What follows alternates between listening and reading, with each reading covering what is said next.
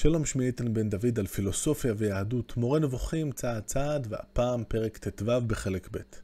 אחרי הפרק הקודם שבו הרמב"ם סקר את הראיות של אריסטו וממשיכיו בנוגע לקדמות העולם, בפרק הזה הרמב"ם יתחיל לבנות את המתקפה שלו. והרעיון העיקרי של הפרק הזה יהיה להראות שאריסטו, בכבודו ועצמו, לא חשב שיש לו הוכחה מופתית, הוכחה שבלתי ניתנת לערעור, לכך שהעולם קדום. אנחנו נקרא את הדברים, ותוך כדי אני רוצה כבר לתת לכם רעיון אחד שיהיה לכם בראש. משה סנה, אביו של אפרים סנה, למי שזוכר, היה פוליטיקאי, ובאחד מפנקסיו מצאו רשום באיזשהו נאום שלו, באחד המקומות, טיעון חלש, להגביר את הכל. אם הטיעון שלך חלש, בוא תצעק, אולי זה יעזור. בואו נחזיק את זה בראש ונצא לדרך. כוונתי בפרק הזה להבהיר שאין לאריסטו, לפי דעתו הוא, הוכחה מופתית לקדמות העולם. אין הוא טועה בזה. הוא עצמו יודע שאין לו הוכחה מופתית לזאת, ושהטיעונים והראיות שהוא מביא הם ראיות למראית עין, שהנפש נוטה עליהן יותר, ויש לגביהן פחות ספקות, כפי שטוען אלכסנדר. אלכסנדר כאן, אלכסנדר מאפרודיסיאס שכבר פגשנו, כלומר אלה ראיות שמבחינה פסיכולוגית נראות לנו בחשיבה הרגילה שלנו יותר משכנעות, אבל לא מדובר בהוכחות תקפות מבחינה לוגית שאי אפשר להפריך אותן. ואין לחשוב שאריסטו מאמין שאמירות אלה הן הוכחה מופתית, שהרי אריסטו הוא אשר לימד את האנשים את דרכי ההוכחה המופתית, חוקיה ותנאיה. וזה כמובן נכון, אריסטו הוא הפילוסוף הראשון, או איש המדע הראשון בעצם, שהגדיר בצורה מדויקת מהי המתודה להוכחה מופתית, הוכחה לוגית מסודרת, שיוצאים מהנחות ובעזרת כללי היסק מגיעים למסקנות וכן הלאה. והרמב"ם כאן כמובן מאוד צודק שקשה לחשוד באריסטו שהוא בעצמו לא ידע את ההבדל בין הוכחה תקפה, הוכחה מופתית, לדברי שכנוע. נוסיף ונאמר למעוניינים שאריסטו גם הקדיש לא מעט מכתביו לניסוח לא רק של איך מוכחים דברים בצורה לוגית, אלא גם לסקירה של כל הטריקים של הסופיסטים ושל הנואמים, איך אפשר לנסות לשכנע אנשים בטענות שלך, גם כשאתה לא באמת בטוח צודק. וראו ערך משה סנה והטיעון חלש להרים את הכל. מה שעורר אותי להגיד דברים אלה הוא שאחרוני ההולכים בעקבות אריסטו טוענים שאריסטו הוכיח הוכחה מופתית את קדמות העולם. ורוב האנשים שמתיימרים שהם עוסקים בפילוסופיה מקבלים את סמכות אריסטו בשאלה זאת וחושבים שכל מה שהוא אמר הוא הוכחה מופתית חותכת שאין בה ספק. הם חושבים שמגונה לחלוק עליו או לטעון שדבר נסתר ממנו או שהיה לו דמיון שווא בדבר מן הדברים. לכן ראיתי לנכון להתווכח איתם על דעתם ולהבהיר להם שאריסטו עצמו לא טען שהוכיח הוכחה מופתית בשאלה זאת. הרמב"ם כאן ממשיך את הקו שכבר ראינו כמה פעמים במורה נבוכים. אסור לנו לקבל שום דבר כמובן מאליו בלי לבקר אותו. גם אם קיבלנו אותו במסורת ממישהו, לא רק אגב כלפי טענות פילוסופיות כאלה ואחרות, אלא גם דברים שאנחנו מקבלים במסורת היהודית. מבחינת הרמב"ם כל דבר הוא נושא לביקורת, וכל דבר שאנחנו קיבלנו כאמת מבלי לבדוק אותו טוב טוב, אנחנו פה יוצאים לא בסדר. כבר ראינו את הכיוון הזה במקומות קודמים במורה נבוכים. דוגמה לכך שהוא, אריסטו, אומר בפיזיקה, וכאן נגיד כהערת אגב, הציטוטים שהרמב"ם יביא, וכמה ציטוטים כאלה בפרק הזה, הם בהחלט די מדויקים, לפי הנוסח של כתבי אריסטו שנמצא בימינו, וזה אומר בשאלות הפרשניות הסבוכות של איזה בדיוק מהכתבים של אריסטו הרמב"ם מכיר במקור ואלה לא, אז אפשר לומר שלפחות את הציטוטים שהוא מביא כאן, די ברור שהגרסאות שהגיעו לידיו של החיבורים הללו של אריסטו, הם באמת החיבורים האורגינליים, give or take, מה שהלך לאיבוד בתרגום לערבית. אז דוגמה לכך שהוא אומר בפיזיקה, כל מי שקדם לנו מחכמי הטבע, זאת אומרת מהפילוסופים/המדענים שהתעסקו הטבע, איך העולם בנוי וכולי, מה שאנחנו נקרא היום בשם כימיה או פיזיקה, מאמין שהתנועה, כלומר השינוי באופן כללי, אינה מתהווה ואינה קלה. זאת אומרת, התופעה שבעולם יש שינויים כל הזמן, גם תנועות במרחב, אבל גם שינויים אחרים, זה דבר שתמיד היה ותמיד יהיה. למעט אפלטון, שהוא האמין שהתנועה מתהווה וחלה, וגם השמיים לשיטתו מתהווים וחלים. זה לשונו. והנה ידוע שאילו הוכח עניין זה בהוכחות מופתיות חותכות, לא היה אריסטו זקוק להביא סיוע מכך שחכמי הטבע שקדמו לו האמינו כך, ולא היה צריך להגיד את כל דברי הגנאי שאמר באותו מקום על החולקים עליו ולציין שדעתם רעה. שהרי כל מה שהוכח בהוכחה מופתית, אמיתותו לא תתרבה וודאותו לא תתחזק על ידי שכל באי העולם יסכימו עליו. ולא ייגרע מאמיתותו ולא תחלש ודאותו אף אם כל תושבי הארץ יחלקו עליו. אז כאן כמה הערות. קודם כל, כמובן שהרמב"ם צודק. גם אם כל העולם יגיד ששתיים ועוד שתיים שווה 5, זה לא יעלה ולא יוריד מהעובדה ששתיים ועוד שתיים בעצם שווה 4. זה לא משנה. צריך לומר שלפחות בענייני אמונה כבר ראינו טענות של הרמב"ם מוקדם יותר בספר, זאת עמדה שנגזרת מאחד מהעיקרים, אחד מהרעיונות בתרבות המוסלמית, לפיהן האומה המוסלמית אינה טועה. זאת אומרת, אם כל המוסלמים חושבים שמשהו מסוים הוא נכון, חזקה עליהם שהם צודקים. או בניסוח היותר מודרני, מיליארד סינים לא טועים. מה שאומר כאן הרמב"ם, הוא לא הולך בכיוון הזה שכבר ראינו קודם, נקודה מעניינת. עוד נגיד שאריסטו, זאת אומרת הרמב"ם כאן לא לגמרי מדייק, במובן הזה שאריסטו נוהג, כפי שהרמב"ם גם נוהג במורה נבוכים, לזכור את כל הדעות שהיו קודם לכן בבואו לדון כמעט בכל סוגיה שהיא. זאת הפרקטיקה המקובלת שלו, מה שהתגלגל גם לכתיבה האקדמית בימינו, תמיד מתחילים כל מאמר או כל ספר עם סקירת ספרות. מה הקודמים לי אמרו בנושא הזה, פלוס כיד הכותב, אם הוא רוצה או היא רוצה גם להשמיץ, זה בדיוק המקום, ומי שמכיר את הז'אנר מכיר. הרמב"ם אומר כאן, תשמעו, כאילו, אם היה לו הוכחות מופתיות, הוא לא היה צריך להביא את כל הדעות האלה, והוא לא היה צריך לתקוף אותן. בואו נגיד פה הרמב"ם, אותי לפחות, מעט פחות משכנע. כן, אתה מוצא את אריסטו אומר בספר השמיים והעולם, מה שאנחנו מכירים בספר ששם הספר הוא על השמיים, on the heavens בתרגום לאנגלית, כאשר הוא מתחיל להבהיר שהשמיים אינם מתהווים ואינם קלים, כלומר שהם תמיד היו קיימים ותמיד יהיו קיימים. ובכן אנו רוצים עתה לחקור אחרי זאת גם בדבר השמיים, ונאמר האם לדעתך הם נתהוו מדבר מה או לא נתהוו מדבר מה, והאם חל עליהם הכיליון או אינם קלים כלל. לאחר שהציג שאלה זאת, ביקש להביא את טענותיהם של מי שטוענים שהשמיים התהוו, כלומר נוצרו בפרק זמן מסוים בניגוד לדעתו של אריסטו, ובעקבות זאת כתב דברים בזה הלשון: כי אנו, כאשר נעשה זאת, יהיו דברינו מקובלים יותר ורצויים יותר בעיני המיטיבים לעיין. מה גם שהם שומעים את טענות המתנגדים תחילה, שהרי אם נאמר את דעתנו אנו וטענותינו, ולא נזכיר את טענות החולקים, יהיו הדברים מקובלים פחות על השומעים. ראוי לו למי שרוצה לדון דין צדק, שלא יהיה עוין כלפי מי שחולק עליו, אלא יהיה נוח וינהג ביושר, ויכיר בנכונות טענותיהם התקפות, כפי שהוא מכיר בנכונות טענות עצמו. זה לשון דברי האיש. זאת אומרת, אריסטו כאן אומר, תשמעו, כדי שהדברים יתקבלו יותר וזה יותר משכנע, בואו נביא גם את הטענות של המתנגדים ונביא אותם קודם וכולי. ומאוד ברור שהוא מדבר כאן על ההטיות הפסיכולוגיות בקרב השומעים.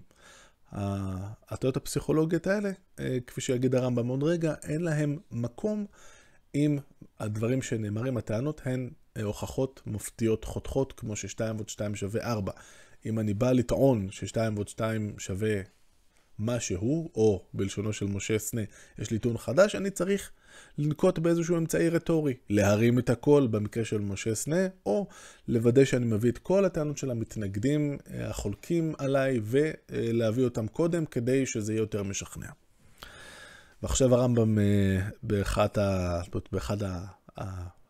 הפסקאות שאני מאוד אוהב, ככה הוא פונה אלינו באיזשהו פתוס. הוי קהל בעלי העיון, האם נותר גנאי על האיש הזה לאחר ההקדמה הזאת?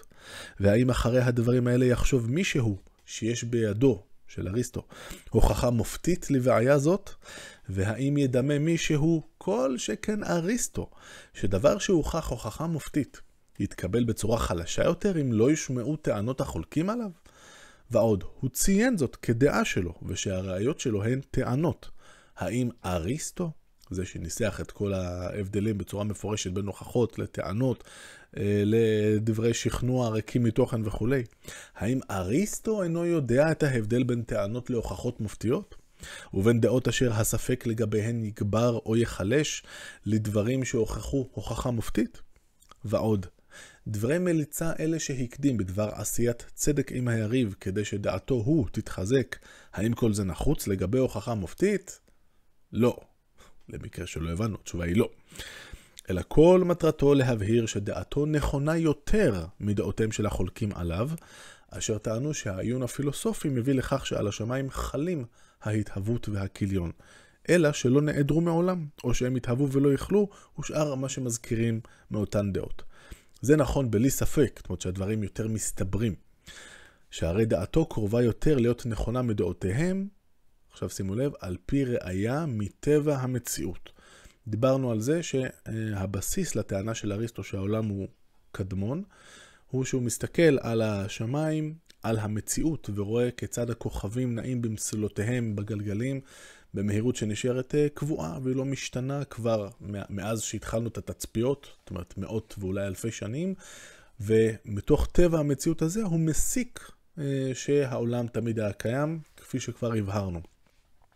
אז הוא מביא את הטענה שלו מטבע המציאות, וכמו שנראה הרמב"ם מתקוף את זה, אבל בצורה הרבה יותר אינטליגנטית מאנשי הכלם, זה מגיע עוד רגע בפרק י"ז, נתעזר טיפה בסבלנות. אך אנו איננו טוענים כך כפי שהבהיר. זאת אומרת, אנחנו לא הולכים על הטענה מתוך טבע המציאות. אבל שוב, זה הולך להיות מהלך מבריק לחלוטין של הרמב"ם, ספוילר, מה שנקרא משל האי. אבל על כל הכיתות השתלטו היצרים, אפילו על הפילוסופים. הרמב"ם הרבה פעמים מייחס את הטעויות של בני אדם והקפיצה למסקנות להשתלטות של היצרים עליהם. הם, הפילוסופים, רוצים לקבוע שאריסטו הוכיח את הבעיה הזאת הוכחה מופתית. שמא לדעתם, אריסטו הוכיח את הבעיה הזאת הוכחה מופתית בלי שהרגיש שהוכיח, עד שהתעוררו על כך הבאים אחריו? שאלה רטורית, הפעם הרמב"ם לא אומר את הלא הזה בסוף כמו שאמר קודם. אשר לי, אין לי ספק שדעות אלה אשר מזכיר אריסטו, קדמות העולם, העילה לשוני בתנועות הגלגלים, זה שחלק מהגלגלים נעים בכיוון אחד וחלק בכיוון הפוך, וסדר השכלים הנבדלים שהם מהווים את הסיבה לתנועות של הגלגלים, לכל אלה אין הוכחה מופתית. אריסטו לא דימה מעולם שדיבורים אלה הם הוכחה מופתית, אלא, כפי שציין, דרכי הבאת הראיות לדברים אלה שעריהם סתומים בעדנו, ואין בידינו עיקרון שנוכל להביאו כראיה. יודע אתה את תורף דבריו והוא זה. תורף זה המרכז של דבריו, לא לבלבל את זה עם נקודת תורפה.